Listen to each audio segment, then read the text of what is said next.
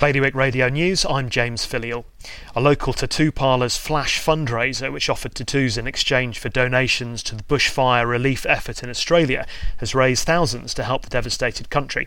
Stain Tattoo Company's Creative Inking has managed to raise over 4,000 Australian dollars to pour into the bushfire relief fund, a grand total they announced yesterday on Australia Day.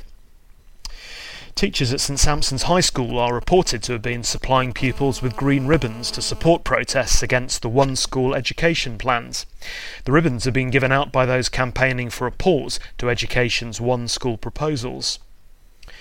A Jersey couple who spend their weekends and days off litter picking on local beaches have managed to clean up over a ton of rubbish in the past year, and they say the problem is getting worse. Tracy and Malcolm Vibert have been doing regular beach cleans for nearly 26 years and say the amount of rubbish they find is going up, not down. Local outdoor activity and conservation groups will have the chance to join together as part of a new Guernsey Outdoor Charter. The group will encourage its members to respect one another, protect the natural environment, and stay safe while enjoying the outdoors.